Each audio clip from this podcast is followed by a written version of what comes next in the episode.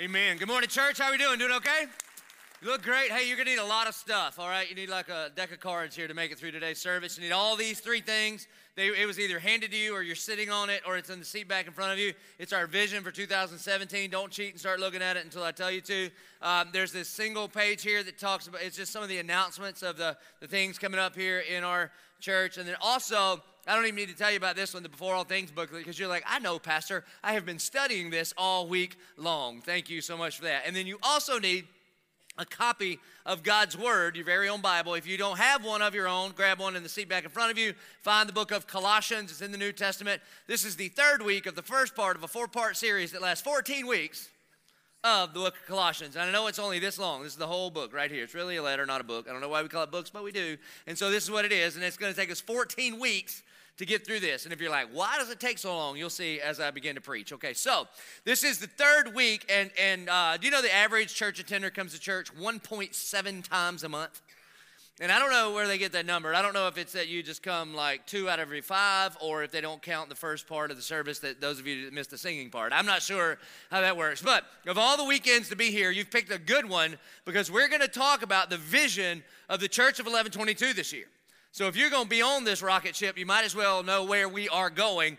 That's what we're talking about. Now, week one in this Before All Things journey, we, we said, we, we talked about the prayers of a pastor, rooted in Colossians chapter 1. Paul prayed certain things for the church in uh, Colossae, and, and I am praying certain things for us in the church. And fundamentally, my prayer for you is that you would know the fullness of freedom and joy when you live with Jesus before all things. Because I've got, I don't know if this is good news or bad news for you, but Jesus is before all things. He will be first in your life. He'll either be first as your judge or he will be first as your Savior. And my prayer for you is that you could understand that abundant life that he brings when he is before all things. And then last week, we hunkered down in the text that the before all things words are in, that he is the head of the body of the church, he's the beginning, the firstborn from the dead, that in everything he might be preeminent and in the fullness in, in the fullness of God was pleased to dwell in him and that through him to reconcile to himself all things, whether on earth or in heaven, making peace by the blood of the cross, and he is before all things. And so last week we talked about the principle of preeminence that he is first, that he loves first, that he went first. And our response to his firstness is to put him first in our life because he first loved us by giving his first and best in Jesus Christ. And if he's not first in your life, then the rest of your life is completely out of order. And so, last week was kind of the why behind what we do as a church. The reason we do this is because of the preeminence of Christ, the firstness of Christ. And then today is all about the what. So, what has God called us to do? So, um, I'm supposed to start in verse 21, but I need to back up to verse 19 just to give us a little bit of context in case you weren't here last week. It says this Colossians chapter 1, verse 19. For in him, that's in Jesus, all the fullness of God was pleased to dwell. Underline the word pleased, that matters a lot. In Jesus, all the fullness of God was pleased to dwell, and through him to reconcile to himself all things, whether on earth or in heaven, making peace by the blood of his cross. This is the gospel. That not through our activity, not through our religious activity, not by trying to clean ourselves up, do we make peace between us and God Almighty, but through the blood of the cross of Jesus Christ, peace is made between us and God, and that He came to reconcile all things. And then we get to verse 21, where I was supposed to start. Here we go. And you, this is talking to you. Now remember, Colossians was written to the church. So anybody that would consider themselves a Christ follower or a Christian, and you who once were alienated and hostile in mind and doing evil deeds. So, out, apart from Christ, that is our condition. You ready? That you are alienated from God, you are hostile in mind, and you are a doer of evil deeds. Now, again, if you're a regular here, you're like, bring it on, Pastor. It's like our love language when I tell you how bad you are, okay? But if you're new here, I get it. You're like, who are you to tell me that I'm hostile in mind and, and, and uh, alienated from God and a doer of evil deeds. You know why I'm telling you that? Because you are. You're a sinner. And I know you get offended. You know why you're offended right now? Because you're a sinner. That's why. You see, it's actually much worse than you think. You're not just like your run of the mill sinner. You're a wretched, black hearted sinner that sits on the throne of your own kingdom where all things are to worship you and you alone. Yeah, it, it's pretty rancid. The, the, the, the heart of the problem with you and me is that we have a heart problem. And, that, and I know, I get it, I get it. Here, here's why you're offended because you bought into the lie of your kindergarten teacher. You were not a snowflake. You were a sinner. You were not a rainbow. You were a rebel. You were not puppy's breath. You were not a skittle. That's part of the problem with our world today is everybody thinks they are, okay? Well, snowflakes, that day is over. We were alienated from God. Um, alienated is a kingdom word. Every single one of us are either, we're either members of the kingdom of God, and if we're not members of his kingdom, then we are alienated and we are members of a different kingdom, this earthly kingdom and we are hostile in mind. And I know people are like, I'm not hostile in mind. Oh, yeah? Then why do you bow up when God tries to jack around with one of your idols? The moment you let the Word of God, you let the Spirit of God, you let a friend, you let a pastor try to tell you to do life the way God says do life, but you're doing life a different way, and watch what happens. And here's what I mean the moment God steps in and said, Nope, that's not how sex works, I get to determine how that works because I created it. It was my idea. You'd be like, Who are you? Who do you think you are trying to tell me what to do? He's the creator of life. That's who. Or, or the moment the moment any preacher starts talking about money, you should just see everybody's like, "Yep, that's what I thought. That's all churches want money." Get all hostile of mind. Do you know why? Because it's an idol that you worship. And the Bible says, where your treasure is, there your heart will be also. God didn't want your treasure, He wants your heart. And you read through the Bible and you will notice this God never snuggles up with an idol, He only crushes them and topples them. And the moment somebody starts jacking around with the idols in our life, we become hostile in mind. And we are the doers of evil deeds. This means that we are sinners not mistakers. A mistake is, oops, I didn't mean to. First year, sometimes we slip and make mistakes. But think about the last time. Some of us, some of us plan sin, right? Like you scheduled it on your calendar. You booked a room. You didn't tell people about it. You packed it on ice in the car and hid it because you were underage. It was in a baggie under your seat. And you were praying that God would help you sin by not getting caught. It's just true. We are doer of evil deeds. You see, here's, here's how I know this to be true nobody's lied to you more than you. I mean, forget the perfect command and law of God. We can't even keep our own commands. Do you know how I know this is true? We're 22 days in. Is anybody weigh what they promised they were going to weigh 22 days ago? Not me. Mine went the other way. Okay, I'm pre-gaming for our for our Lent fast. I think that's what I'm doing. Literally, I had one of our elders look at me and go, "You put on weight." Well, you're old. Okay, so and I can lose weight, all right? So, you know why I say that? Because by nature and nurture, alienated, hostile in mind, and the doer of evil deeds. That is the condition. That is our condition. And here's the deal when he says we're alienated, this means positionally we are lost or broken and apart from God. When he says we're hostile in mind, this means our perspective is broken because we see through the lens of our own kingdom of which we want to be king of. And when he says that we are the doers of evil deeds, then practically we are lost and broken. That is every single one of us, that we are not mistakers in need of a life coach. This is why the gospel is not God's good, you're bad, try harder. We've tried that, it's exhausting. David Platt, in his book Radical, I'd highly recommend that you read it. He says, The modern day gospel says God loves you and has a wonderful plan for your life. That, that is true, it's just not complete. Therefore, follow these steps and you can be saved. The problem is, you try to better you up and it just doesn't work, does it? Meanwhile, the biblical gospel says you're an enemy of God, dead in your sin, and in your present state of rebellion, you're not even able to see that you need life, much less cause yourself to come to life. Therefore, you are radically dependent on God to do something in your life that you could never do. You see, the reason that I think Paul starts here before he gets to the point of what, what he wants God to do in the Colossian church, he starts here to diagnose the problem. This, this is a graph from a book called The Cross Centered Life that we look at over and over and over. And the reason we look at it over and over and over is to drive us deeper and deeper and deeper into the gospel of Jesus Christ. Because much like the Colossian church, there's a lot of churches today that think that the gospel was like the kickstarter to start the engine that is your relationship with Jesus. But the reality is the gospel is it, it's the starter, but it's also the fuel on which our relationship with the Lord runs.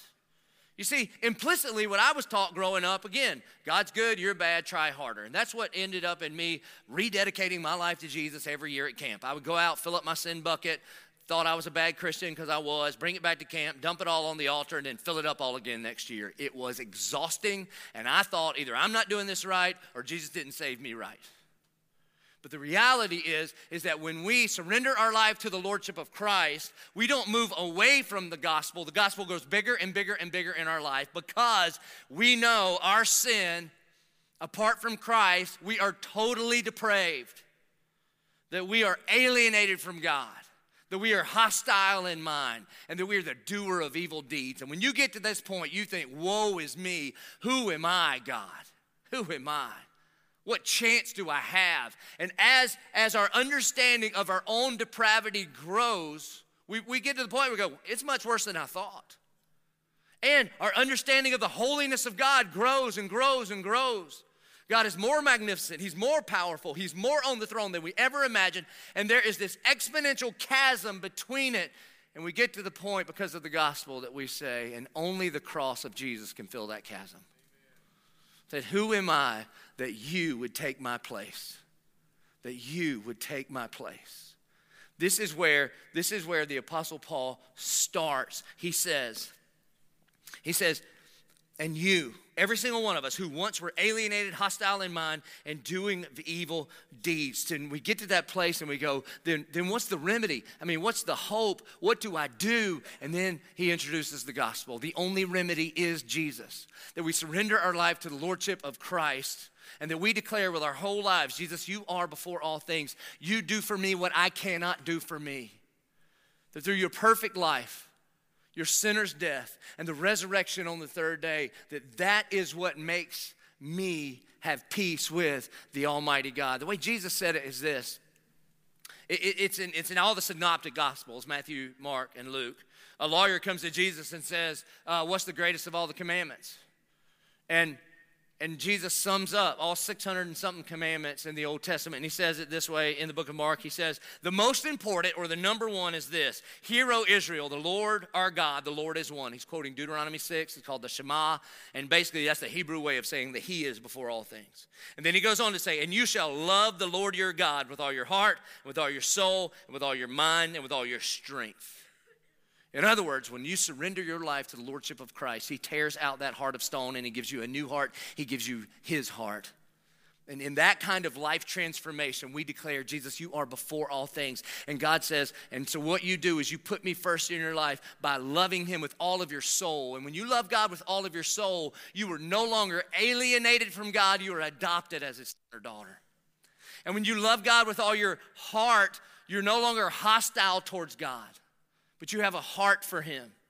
And not by what you've done, but by what Christ has done and imputed unto you. When you love God with all your mind, you begin to see as God sees. And as you see as God sees, then you begin to do as God does. And therefore, you love God with all your strength. That you're no longer a doer of evil deeds, but you delight in obedience because you're a son or a daughter of the Most High King. Jesus says, I am the remedy for the problem that you were alienated, hostile in mind, doing evil deeds. So he says, and you, who were once alienated, hostile in mind, doing evil deeds. Verse 22 He has now reconciled in his body of flesh by his death. The word reconciled matters. Here's the gospel. This is where we were, but he has reconciled. He's put it back to the way it was supposed to be, he's fixed it. You see, what this means is that there was some point when things were okay, when things were right, and that point was before sin entered the world. If you go back to the very beginning of the Bible, the book of Genesis, and God creates mankind in his own image, the Bible says that when he creates Adam, he gathers together the dust of the earth. The, the Hebrew word for dust is Adam or Adam. And he gathers together the dirt of this world and he, and, and he forms the form of a man. But he's not a spiritual being yet. So here's this form of a man, and then the Bible wants us to know that the Almighty God leans down and breathes the breath of life into the nostrils of Adam. the Ruach of life into his nostrils. Not a Steph Curry three pointer from back here, okay? Not from the heavens above, but the Almighty Creator of heaven and earth gets face to face with the very first being in his image and whew, breathes the Ruach of life into him. Breath and spirit are the same word in Hebrew. And then Adam and Eve and all creation are in a perfectly reconciled relationship with God. There is no break in that relationship until sin enters into the world, and that relationship is forever fractured. It's broken not just with people, but all of creation is broken. And so then Jesus has come to reconcile us unto God, to make that thing right. So he lives a perfect life, he dies a sinner's death, and on the third day he's resurrected from the grave. Why? So that when he pushes up on his nail pierced feet and he says, It is finished, it means he has paid the full price, that He is the substitutionary atonement to make us right with God again. Now, when Jesus comes out of the grave, the disciples aren't even sure what's happening, so they huddle together in the little upper room because they're afraid because they just killed their leader and they think they're probably going to come kill us next. And the Bible says in the book of John that the resurrected Christ just shows up in the room. The doors are locked, the walls are there, and then boom, there's Jesus. Why? Because when you come back from the dead, you can just walk through walls, I guess, okay? And he's in the room. And then the Bible says he walks around to them and he breathes on them. Now, see, I think sometimes if you've been a Christian too long, you read through passages too quick. Let me just tell you what I'm saying here. At the end of the service, I'm right down here for the whole time. You walking at me, breathing my face, you better explain yourself. be coming up walking, hey, Pastor, like, what the, what? Get it, tase them. It's flu season. Don't you give me that. You know what's happening here? Jesus breathes on them. He says, receive the holy Ruach the Holy Spirit. What Jesus is doing by his life, death, and resurrection is he is reconciling mankind. Just like Adam, when he opened his eyes for the very first time, he had a relationship with his heavenly Father. Now, by the life, death, and resurrection of Jesus, we have been reconciled so that we can have that same unbroken relationship. This is where Paul starts. He says he has now reconciled in his body of flesh by his death in order to present you holy and blameless and above reproach holy and blameless and above reproach. Every single one of you that claim to be Christians, that, are, that you've surrendered your life to the Lordship of Jesus Christ, did you know that you are no longer a wretched, black hearted sinner, but now you are holy and blameless and above reproach? That you once were alienated, hostile in mind, and a doer of evil deeds, but that's the past tense. The old you is dead. You don't have to do the stuff you used to do because you're not the person you used to be. Now in Christ, you are holy and blameless and above reproach. So I dare you, if you really believe this, next time somebody says, "How you doing?" Holy, blameless, above reproach. Like, That's kind of arrogant. Uh-uh. Take it up with Jesus because God made him who was without sin to be sin for us that we would be made his righteousness. That you carry the righteousness of the almighty perfect Son of God if you're in Christ. The illustration that Paul gives in Ephesians chapter 6 is a breastplate of righteousness. You've seen a breastplate, right? On the movies, a Roman breastplate. Have you ever seen a chubby Roman breastplate? Do you know what apparently they did not do? They did not size up the fellows before they gave. Can you imagine if they, they gave you a breastplate and it actually looked like what you looked like? You'd be like, uh, can I trade this in? Yeah, you can. Because the Roman breastplates, those brothers look jacked. I mean, they look like CrossFitters, right? Just pecs and abs. And so when other people would see that, you know what they saw? Perfect pecs and abs on the breastplate of righteousness. Hey, bro, you been working out? Not so much. A lot of jiggle going on underneath the breastplate that you're not able to see. And that's what imputed righteousness of Christ is like in our lives. Are you perfect? No. But when we have been given the imputed righteousness of Christ, God Almighty sees us as His perfect Son, holy and blameless and above reproach. Verse 23 If indeed you continue in the faith, stable and steadfast, not shifting from the hope of the gospel that you heard. Here's what this means that the gospel is not just for your justification, but also for your sanctification. Now, I got to explain. Justification, the, the best way to remember it, it's not altogether exactly perfect definition, but it helps. It's justified, never sin because of what Jesus did on the cross. That God sees you as perfect. Sanctification is just over time, not overnight, you become more and more like Jesus. And see, what a lot of people want to believe, this was true in the Colossian church, this is true in modern day evangelicalism. A lot of people think the cross is kind of the diving board into the depths of deeper spirituality. And we believe that it's by God's grace that He saved us, but now I better shift gears and shift into the gospel. I mean, shift into to work so I can earn my status with Him. So I better make sure I do enough quiet times and go on enough mission trips and all those kinds of things. And what Paul is saying is no, that gospel that saves you is also that gospel that sustains you. That, that Jesus knew what he was getting into when he purchased you, both for your salvation and your sanctification. And God was pleased, pleased to have his fullness dwell in him. In other words, God did not begrudgingly, begrudgingly save you. He's not just so aggravated you, with you because you can't keep your New Year's resolution or any of the commandments. He's like, ah, I guess I'll adopt them into the family. No. That Jesus is the propitiation for our sin. Propitiation means a payment that satisfies, which means that God cannot be dissatisfied in you because Jesus fully satisfied the righteous law and the righteous love of an almighty God. Which means this He is stoked about you. He loves you with an everlasting love. And so continue in that kind of faith and be steadfast and do not shift from the hope of the gospel that you heard, which has been proclaimed, underline that word proclaimed, has been proclaimed in all creation under heaven, of which I, Paul, made it my full time job, became a minister. Here's what this means if you actually believe this, you couldn't keep your mouth shut. I mean, really. I mean, existentially, not just like in your head. If you really, really believe, wow, I'm not a bad person that was trying to be better, I'm a dead person that came to life, then the natural response is that you would proclaim it to all creation. I mean, think about it. What if, what if practically this happened to you? Like today, you died and came back to life. Like on your way to the car, when we're done here in about three hours, you're walking out to the car and man, boom, you get hit by a truck and you're out there just dead. I mean, you know what would happen, right? We'd have to, everybody be out there, I'd be here all day. Had to sign papers and interviews. That would be awful, right? And there I am. So we're out there with you, and you're dead. Can you imagine? I don't mean dead for like 30 seconds and they make a movie about it. I'm talking about dead, dead. You know what I'm talking about. They're zipping you up in that big bag. And then right when we get to the top of the zipper and I'm signing my last little paper I would have to sign, what if, what if the zipper, you're like, hold on, and there's some wiggling, and you just come up out of there?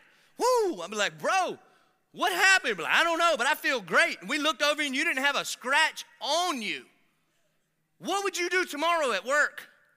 People, what'd you do this weekend? Oh, not that much, you know, it's the weather and some. No! You'd be like, bro, I was dead. I mean, all the way dead, and now I'm at work. This is crazy. And, and the church would get all around you. We'd make cheesy Christian movies about you. Our video team would be all over that junk. We would.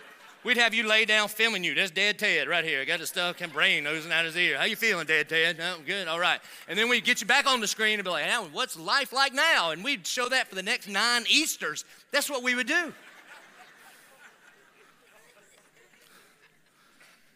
This is what Paul is saying. When you realize I once was and now I am, I once was dead and now I'm alive, I once was lost and now I'm found, I was once alienated and now I'm adopted, then you proclaim it in all creation under heaven. Paul says, I believe it so much, it's all I do. It is my full time job.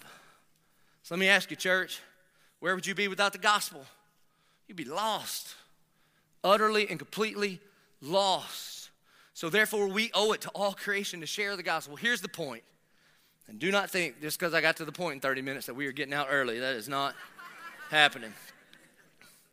Here's the point. At some point, God used other people to reach us.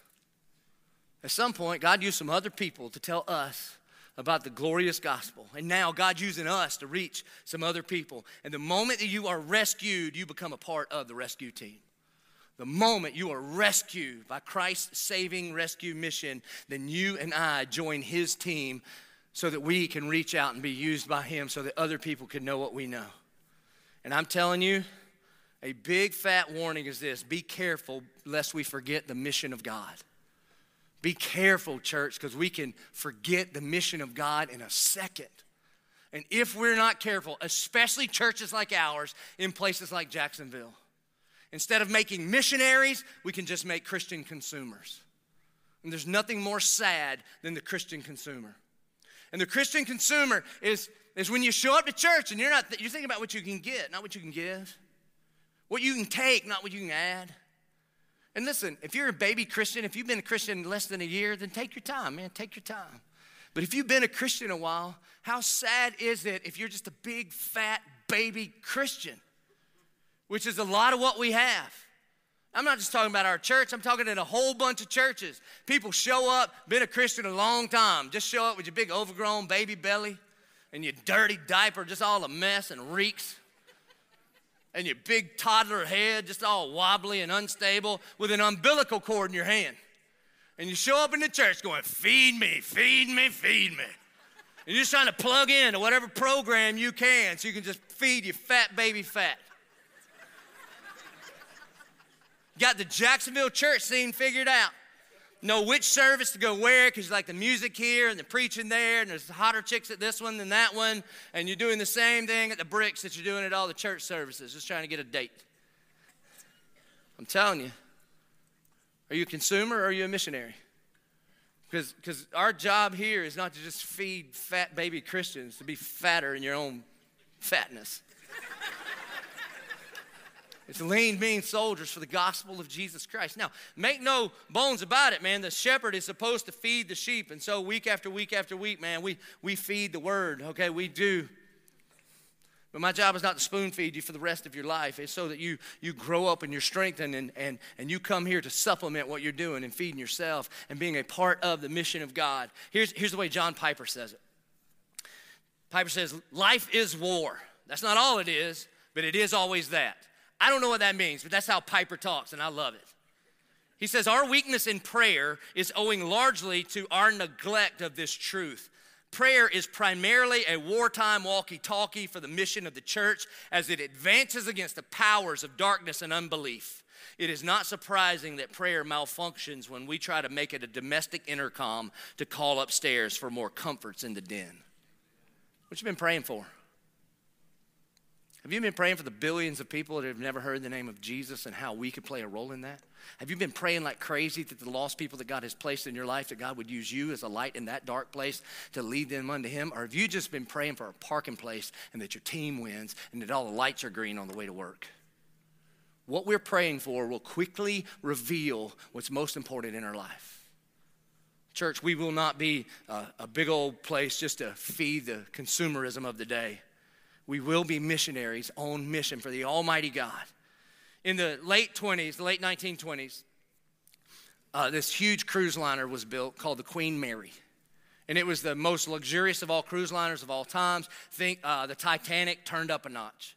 And for about a decade, it took the richest of the rich of the rich from, from England to New York and back and forth. Until the 1940s, it pulled into a harbor in New York and it did not leave for 18 months. And you know why it didn't leave for 18 months? Because we were at war. And when you're at war, uh, fine china doesn't matter anymore. And ornate woodwork doesn't matter anymore. And vacations like that are not nearly as important. It took 18 months for them to take the Queen Mary and strip her down. And they took luxurious suites and rooms that were built for two people to be comfortable and they convert them into a troop transporter where 18 or 16 to 18 troops could be in that one room. And it went from being a place where they could, they could take 3,000 people on vacation to being a troop carrier that could ship 16,000 soldiers. And they renamed it the Gray Ghost. Why do I tell you that? Do I tell you that because I'm into boats? Only if you're inviting me to go fishing. But here's why I tell you. Because we will not be a cruise liner for Christians, but a battleship for the advancement of the kingdom of God. Today in Long Beach, California, amen, amen, amen. Today in Long Beach, California, you can go and visit the Queen Mary, and they have it's set up like a museum. And some of the rooms are set up for wartime, and some of the rooms are set up for luxury. Every church has a tendency to shift towards trying to, trying to take care of the consumers and make the Christians feel really comfortable on their way to heaven. And the moment we begin to do that, we lose sight of the mission of what God has called us to do. At some point, God used some other people proclaiming the gospel to reach us. Now, God wants to use us proclaiming the gospel to reach some other people. And this thing will be an aircraft carrier, not a cruise liner, where we recruit and train and equip and send out. And then once again, we gather back together at headquarters, whether it's here or Mandarin or Bay Meadows, wherever it is, so that people can get refueled and re energized and make sure they have the right marching orders and can be out on mission for the glory of God and your joy. John Piper, in his book, Don't Waste Your Life, also, I'd highly encourage you to read that. He says it this way He says, I'm wired by nature to love the same toys that the world loves. I start to fit in. I start to love what others love. I start to call earth home. And before you know it, I'm calling luxuries needs. And I'm using my money the way unbelievers do. And I begin to forget the war. I don't think much about people perishing. Missions and unreached people drop out of my mind. And I stop dreaming about the triumphs of grace and I sink into a secular mindset that looks first to what man can do, not what God can do.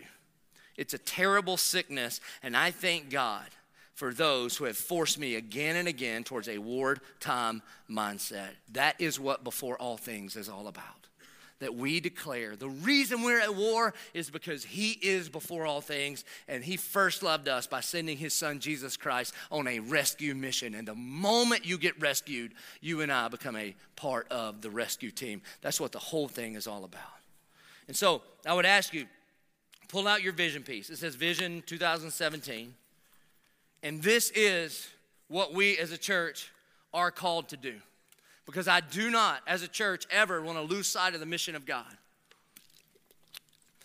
And ideally, what I would love to happen is if somebody were to ask you, so what's your church all about? You'd be like, hey, we're a movement for all people to discover and deepen a relationship with Jesus Christ. And the way God is calling us to do that in 2017 is four big initiatives that He is calling us to. And let me tell you why I put this in front of you. See, when you grow up country, like I grew up country, Country people have like these proverbs, these little like proverbial stories. You ever notice that? It's great. You city people miss out on more than you know, okay? And so we, we used to raise hunting dogs. We raised beagles. At one point, I had 22 beagles at my house, okay? And so uh, that's just true. And they would chase rabbits, all right? And we would rabbit hunt every weekend. And I know some of you are like, we love rabbits. We did too, just kind of in a different way. Like, we great. I know, it seems weird now, but that's what we did, okay? And so, um, we, we would let the dogs out of the box in the back of the truck and they would hit the ground. And, and inevitably, when we were hunting, one of the dogs would see something and take off, just take off running. And the moment that first lead dog took off running, the other four would be like, all right, and they would start barking and they would run after him too. And almost every single time, four of them would come back in about 15 minutes and they'd all just hang out by the truck. But that one, that lead dog, would not come back for a long time until they ever caught it or we had to go get it. And I, Daddy, what's going on? He'd say, Butter, let me tell you what. You see, that first dog, the reason it won't stop is because it's seen the prize. And the reason those other four dogs, they're just excited about being on the run. They're just running because dogs run. That's what they do. But that one that has seen the prize won't stop until it gets the prize. Make no mistake about it, Church of Eleven22. There's a bunch of people that are caught up in this movement because there's a bunch of people caught up in this movement. Just showing up. What are we barking at? I don't know. Whoo, here we go. For all things. What does that mean? I had no idea. This is great. Want to go out? No? Okay. All right. Yeah, that's it. That is not the goal. The goal is that we would see the prize and we would, we would have our eyes so transfixed on the author and the perfecter of our faith that we could run the race that he has marked out for us. And the prize is not before all things. The prize is not Eleven22. The prize is Jesus Christ because he is before all things. Amen? So that's what this whole thing is all about. And so if you open it up, it's kind of origami ish, all right? You got to be smart to get this. Before, before we dive into where we're going, I always think it's a, it's a good biblical value to look over your shoulder and see the faithfulness of God. That's what that first page is. And the reason, the reason there's all those numbers there is because every single number represents a person who has a story and a name, and Jesus died for every single one of those people. And there's some amazing things. I mean, you could pick any spot that you want. But last year we baptized 550 people. And, and we, since we've opened the doors in 2012, 4,112 people have surrendered their life to the Lordship of Jesus Christ. Praise God, praise God. And I mentioned this last week. I know there's always some people, why does it got to be so big? Who do you want to send home? You see, This is more important than the Queen Mary. This isn't transatlantic. This is transcendental. We're going from here to heaven, not to Europe. So I say, pack them in, baby, pack them in. And so look at the faithfulness of God. Why did He choose us? For His glory. And it definitely ain't because of us. And what we're doing is not new, it's just our turn. We stand on the shoulders of faithful men and women, faithful churches that have gone before us. But God's hand of favor is all over this movement that is the Church of Eleven22. And so the first thing that we're called to do is before all things, that we are declaring He is before all things, personally in our own lives, and then corporately as a church. So under that, there are, there are four buckets that God has called us to be a part of. Number one is to continue to cultivate ministry. This is why we're not doing a capital campaign. We do a one fund generosity initiative because we do not want to take our eyes off of the mission that God has given us. We don't want to get real excited about buildings. We want to get real excited about what God is doing in those buildings to raise up people to send out all over the world. And so every time you bring a dollar to this place, it goes to all of the mission and ministry that God has called us here. That's discipling our kids and discipling us and disciple groups and mission trips and all of those things. The second initiative is this it's time to put down roots. That at the end of this year, we are going to buy the entire Walmart with Hobby Lobby as our tenant. You want to talk about God's sovereignty, that Hobby Lobby is our neighbor. You understand?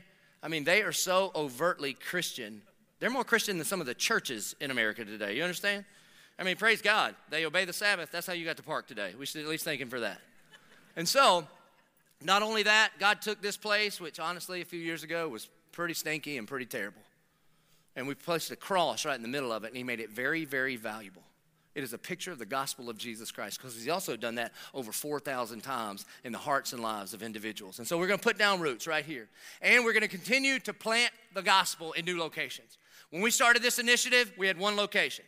Now we have three locations. So a year ago in January, we planted Bay Meadows in an old sports bar, a place where people used to go get hammered. Now they get hammered with the gospel of Jesus Christ. Praise God. It's awesome. And then this January, we planted in Mandarin. And uh, at our nine o'clock service, I know we had to scoop people in. We asked all the skinny chicks, sit three to a seat, please, if you don't mind. We got to fit all y'all in. And so the reason is because because God became, the Word became flesh and moved into the neighborhood, and so we are trying to move into the neighborhood, which means this we are believing because of the continued generosity of you, of us, of Church of Eleven22, that we will be able to do a fourth and fifth location in the next couple of years. So pray like crazy for us as we are trying to go north. We have thousands of families that are not individuals, thousands of families that are coming from just up the road north here, and we are trying to put a location there, and we're trying to go souther than where we are now. It's not a word unless unless you're Southern, and then you can use it. That's what we're doing here. And then also, C.T. Studd, this old dead missionary, used to say, the light that shines farthest shines brightest at home. And so, what we're doing is trying to shine the light to the edge of the continents and right here in Jacksonville. Since we started this initiative, do you realize you planted 64 churches? You started 26 pastor schools. You are a part of training 492 pastors right now as we speak, primarily in East Africa and Brazil. This fall, I mean, this spring, I'm going to go visit both of them and do pastoral training for the pastors that you are making available an opportunity for them to be trained. And something that God is doing that's just incredible is um, He's used our church, the Church of Eleven22, to negotiate really a partnership between Acts 29, that's the church planting organization that we are a part of, and Compassion International. That in Brazil and then hopefully all around the world, we can plant churches with Acts 29 assessed pastors and they would be compassion projects from day one. Let me translate that into something that means a lot to us. That means in the next 10 years, there would be thousands and thousands and thousands and thousands of children that are rescued from poverty in Jesus' name because of your generosity through the Before All Things initiative. Praise God. Amen. Secondly, the second thing, see if you can find this one on here. Okay, you got to open up, turn left, go to the thing that looks like this. That the Church of Eleven22 is about being a movement for all people to discover and deepen a relationship with Jesus Christ. Eleven22 is not an event you attend, it's a family to belong in. And again, we're a movement for all people to discover and deepen a relationship with Jesus to accomplish the Great Commission. And the imperative in the Great Commission is to make disciples. So we don't want to be in the crowd business. If I wanted to do the crowd business, I'd go monster truck. They crush it every year. No pun intended. What we want to do is this not just to be an event. I want you, listen, I know you are the varsity of Christianity Eleven22. We believe you can read. And so I would like for you to take this part home today and read through it. And on the right side is a bit of a diagnostic exam here for you to ask some questions in and around our vision statement. Hey, how are you loving all people? Are you serving and sharing? And have you discovered your identity in Jesus Christ? Is your salvation rooted in your identity in Him or in your activity? And if you are a Christian, if you've surrendered your life to Him, are you being a steward of the resources and the gifts and the talents that He has given you? And as a follower of Jesus, are you deepening your relationship with the faith family and your faith in God? And what I want to challenge you to do is go through this thing and just pick the one area where God might be calling you to take a step of faith. Because guess what happens if you quit taking steps? You can no longer be a follower of Jesus Christ. You see, this church is a movement. Movements are on the move. When Jesus gives the Great Commission, he says, Therefore, as you are on the go, make disciples, which means that Jesus is on the go and we follow in the footsteps of our Lord and Savior. So, what is the one step that you need to take in one of these areas? If you try to do all this at one time, you'll be like the person that signs up for the gym this year and tried to make up for 10 years of, of not working out in about 10 minutes of working out. You kill yourself, okay? So just relax a little bit. Maybe the one step you need to take is maybe you just need to finally get out of a row and get in a circle and sign up for a disciple group. At the end of the service, you can do that today. And that could be your step to grow in your faith and grow in your faith family. I dare you to go through this. This is the second thing that we're going to be doing actually every year that we are a place that makes disciples, that makes disciples, that makes disciples, that makes disciples. The third thing is just the life of Eleven22. You see, this is a big dysfunctional family, and we have a rhythm to our year, much like you have a rhythm to your family. And some of these events were Jesus' idea, and some of them we sort of manufactured. But honest to goodness, I would love for you to have this this early that you would plan your entire calendar around these big rocks of the church and what it's doing in your life. This first one, Easter, that was Jesus' idea. We didn't come up with that, but we're going with it, all right? April 16th, and actually all of that week. Here's what we know people come to church on Easter. The, the people that you would that have said no to you 25 times still come on Easter. And last year, we had dozens and dozens and dozens of people surrender their life to the Lordship of Christ on Resurrection Sunday and Thursday and Saturday and all the days that we have it. And so, 40 days out for this, we're going to pray, we're going to fast, and we're going to prepare. The next thing is beach baptism. Beach baptism is like tailgating for Jesus. It's the greatest church thing I've ever been to in my life. All we do is we get together as a big church family. If, if you grew up Baptist, remember dinner on the grounds? So it's sort of like that, but better, okay? And so we, we bring tents and everything down to the beach and we celebrate that Jesus is before all things in hundreds and hundreds and hundreds of people's lives. For some of you, your next step of faith is that you need to get baptized this year, and we're gonna come out here and celebrate like crazy. That's what that thing's about. And then in the fall, we have saturated. Saturated is camp for adults. Saturated is for those of you that come to church 1.7 times a month and you feel like, oh gosh, I feel like the Lord's drawing me, but if I can just keep it from getting on me, I don't have to change anything. I know who you are. And what I hope and pray is that over this week, you'd come every single night, Wednesday through Sunday, and you would be saturated in the gospel of Jesus Christ, and He would wreck your life in the best way possible. And then we have Christmas Eve. Here at Eleven22, we do about 1,025 services for Christmas Eve. All right, we got them at every time you could possibly imagine. And here's why. Because again, dozens and dozens and dozens of people come to, to hear the gospel and meet Jesus as their Lord and Savior for the very first time at these services. Now, you know why we do all of these things? We do all of these things so that God could use you to reach one more person. On my arm, you know this, I've got Acts 11 24, that verse. And he was a good man, full of faith and Holy Spirit, and a great number of people were brought to the Lord. You know what a great number is? One more. And so we as a church want to partner with you to reach that one more person that God has placed in your life that you have been praying for. Because here's the thing my goal and my hope and my desire is that you would fall in love with Jesus. The problem with that, I can't make you fall in love with anybody, but I can set up the dates. That's what this is. These are rolling out the red carpet and lighting the candle for people that are far from God now to be able to hear the gospel of Jesus Christ. And so these are the events that we are a part of. And then the fourth one is this the fourth one is love your neighbor. In, in that verse from Mark, it's also in Matthew and Luke that I just read, the, the great commandment love the Lord your God with all your heart, soul, mind, and strength. And then Jesus says, and the second commandment is like it. He says, love your neighbor as yourself. Because when we love, when we love, it just does something to people that is supernatural. Check out what happens when the church loves like it's supposed to. Check this out. Here in Jacksonville Beach, the damage was simply hard to watch. But today, there was a crew from the Church of Eleven22 going house by house, helping people who needed to get their lives back to normal. And we called up with the crew when they ran into one woman who had just arrived home and needed help getting the damage out of her yard. Is there more stuff in the back? Look at the hands on every damaged home. It's been crazy. And consider it proven. I don't know how to get that. It's better to give. Oh my goodness. Than to receive.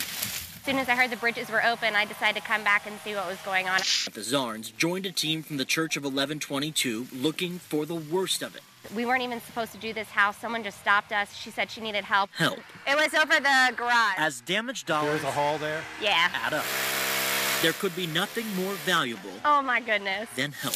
Well, I'm calling my girlfriend to talk to her about, you know, the, the condition of the back. Ellen Billingsley evacuated Thursday. When she arrived home, neighbors were already cleaning up. I was just still unpacking. this nice gentleman right here in the orange shirt came up and said that um, the church would like to help. Eleven22 would like to help. So I said, Are you sure? I mean, really? One was on a house. The nice guy's Ron over from the neighbor's Armstrong. house, fell in the neighbor's pool. He gathered a team from the Church of Eleven22 willing to tackle what so many were unable to. I drove over here and met the lady. At Ellen's, a blanket of debris covered the yard. A tree held on just inches from the corner of the house. Woo! So that's why they're here, doing a lovely job. It's a blessing, it really is. It's going to make me cry now. Yeah, make me cry. Help. Well, there's beauty in it too, you know, with people helping each other.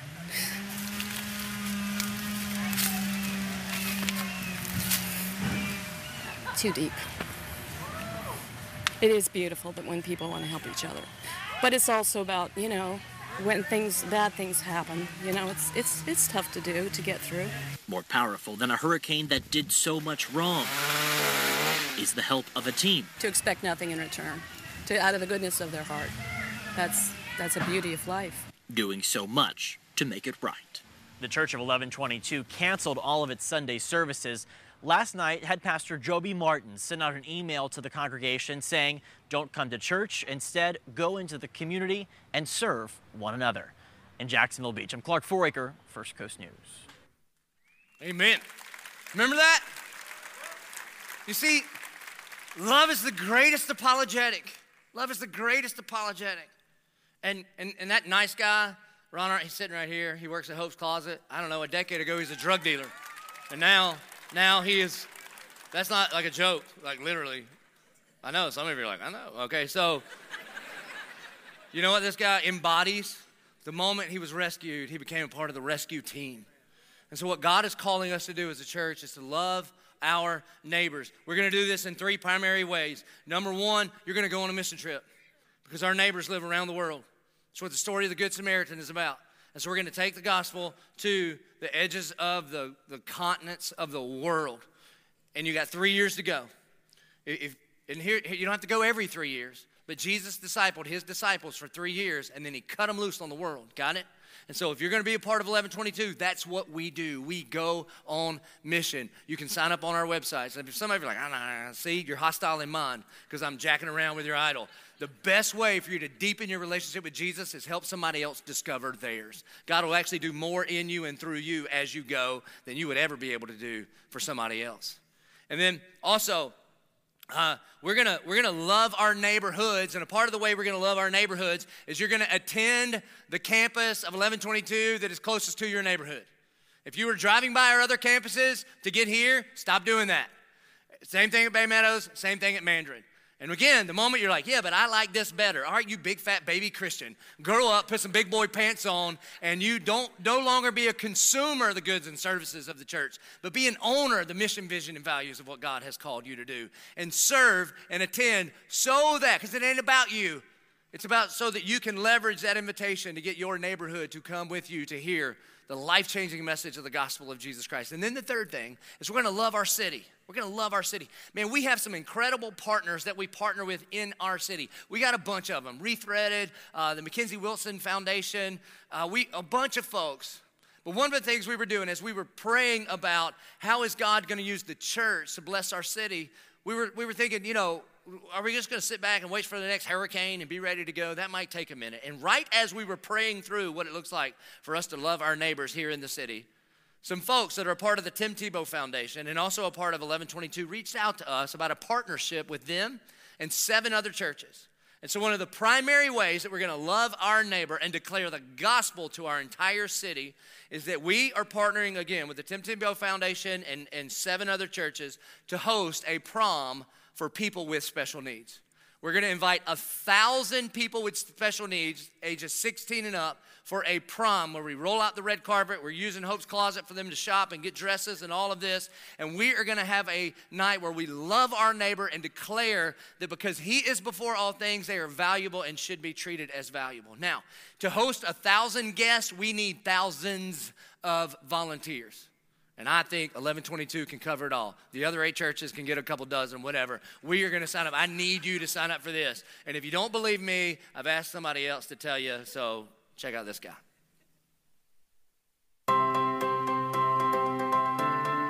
Nine oh four. What's up, Jay Bill? Guys, thank you so much for partnering with us for a night to shine, but also thank you so much for collaborating because Jacksonville has the chance to be the biggest and the best night to shine out of all 375 of them because you're willing to work together. And why shouldn't Jacksonville be the biggest and the best? Guys, this is gonna be so awesome. We get a chance to totally change our city and bring so much love and hope and faith to the people that need it in our city. Guys, this is gonna be awesome. Thank you for partnering with us. Thank you for bringing Night to Shine to Jacksonville but also doing it in a pretty amazing, awesome way. We get to totally change our city, and we're doing it because you're willing to collaborate and partner with us. I want to share with you a letter that one of the moms from last year's Night to Shine wrote to me. There have been many times I've wanted to shout to everyone and no one in particular. Don't forget my girl. It's not easy, I know. But she's here, sitting in the dark, waiting for you to sit with her, see her, know her, don't forget my girl. At night to shine, God whispered to me, I will never, ever forget her. She is famous to me like an A-lister walking the red carpet. I throw a party, serve the best food, and clothe her in love. I pamper her with my goodness and put a crown on her head. She is precious and she is mine. How extravagant is the love of God for us. That's how we want to make every single kid feel. How extravagant is the love of God for us? That's why we throw a night to shine. It's more than just a prom. It's a night where we can change people's life because we get to share the love of God with them. That's pretty cool. So from the bottom of my heart, thank you for being a part of a night to shine. Amen. That guy should have been a preacher, especially in college. Hey, uh, you know what Tim Tebow has done? He has said, God, how can I leverage what you have given me to declare that you are above all things? That it, it is what, what he has done. That's what we are doing as a church. So that we can declare to the whole world when people, when thousands, when the whole city looks at this event and says, "What do you? Why are y'all doing this?" It, we'll say, "Because He is before all things." Next week, you're going to bring this card back from your Before All Things notebook, and I want you praying like crazy all week long. And next week, you'll have an opportunity to say, I want to be a part of the vision of this church. I want to declare that He is before all things. For some of you, either you were here last year or you weren't, but you did not make a commitment last year, and you're saying, This is what my 12 month commitment is to be a part of what God is doing to declare His glory to the ends of the earth. For some of you, you made a commitment last year, and there will be an opportunity for you to say, This is my commitment and I, I will persevere. And some of you have been beaten up by the enemy, but I would say keep your chin up because there is no condemnation for those who are in Christ Jesus. And His divine power has given you everything you need to accomplish whatever God has called you to accomplish. And there will be hundreds, if not thousands, of people that made commitments that said, you know what, God has grown my faith or grown my finances. And so for me, it is a new level of generosity to declare that He is before all things. That's what we're about, folks. That's what we're about. And I know anytime I talk about this stuff, some people are like, yeah, but what could I do? I don't know if my little part matters. I don't know that I've been gifted. I don't have a platform. What can I do? Do you know what hangs in the balance over this next year in regards to your obedience to Christ? You literally have no idea what God may use you for. Do you ever think Eleven22 might not be the big thing, that we might just be the platform on which He launches the next Billy Graham or the next Compassion International movement or the next big thing? And here's how I know it was not a preacher that led me to Jesus. It was a JV football coach, and he had no idea what hung in the balance. 10 years ago, when I was on staff at Beach Church, Pastor Jerry Sweat, he was doing a series called Go Fish because Jesus said we were going to be fishers of men. And he asked us to write a letter to the person that fished for us, the person that led us to Jesus. And I found the letter that I wrote to Coach Lee. I wrote it 10 years ago. Here's what it said Dear Coach Lee, I hope you're doing well. It's been a long time since I've contacted you. This week I was thinking about my life, and I realized what a huge part you played in me becoming the man that I am. I thank you for being such a faithful man of God. Thank you for being willing to run Camp Pine Hill summer after summer. Thank you for caring enough about this confused little boy that you went out of your way to get me to camp every summer.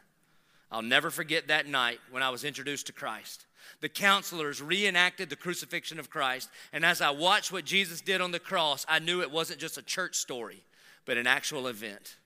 And I remember you looking at me and telling me that God loved me so much that He sent His only Son to pay the price for me. That night, I asked Jesus to come into my heart. My life has really changed a lot since that night at camp. Because you cared enough about me to share the love of God, hundreds of kids have come to know that same love. I'm a pastor now. And by the grace of God, He uses me on a daily basis to share with people what you shared with me. Thank you for loving God and loving me. At some point, God's used some other people to reach all of us. Now, God wants to use all of us to reach some other people. The moment you realize you have been rescued, you become a part of the rescue team. And you have no idea what God might use in the little bit that you bring before Him. Your life saying, All right, God, here I am, send me. You have no idea what hangs in the balance. And if you want to be a part of that vision, declaring to the whole world He is before all things, then come on and join us at Eleven22, because that is what we are all about. Would you please pray with me?